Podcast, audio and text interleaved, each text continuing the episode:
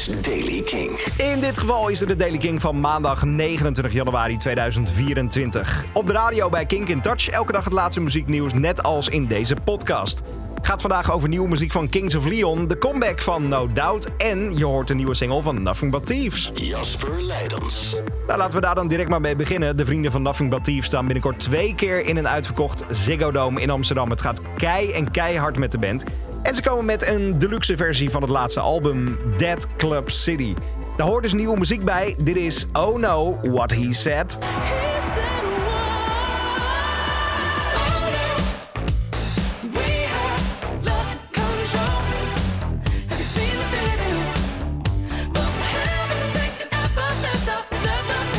Oh no, he said what? Nieuwe muziek van Nothing But Thieves in de Daily Kink.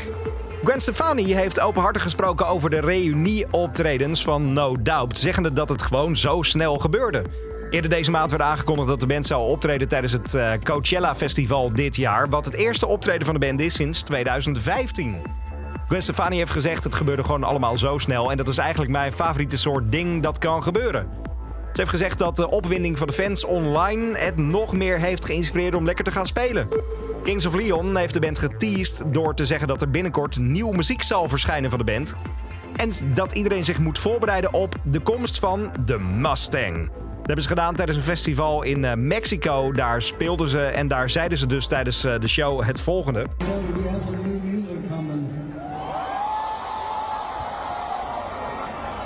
coming real soon. So get ready for the Mustang. It's coming for. Dan de Last Dinner Party. Het gaat heel erg hard met de band. Binnenkort staan ze in een uitverkocht Melkweg in Amsterdam. Nu hebben ze een hele tour gepland door Engeland en Ierland.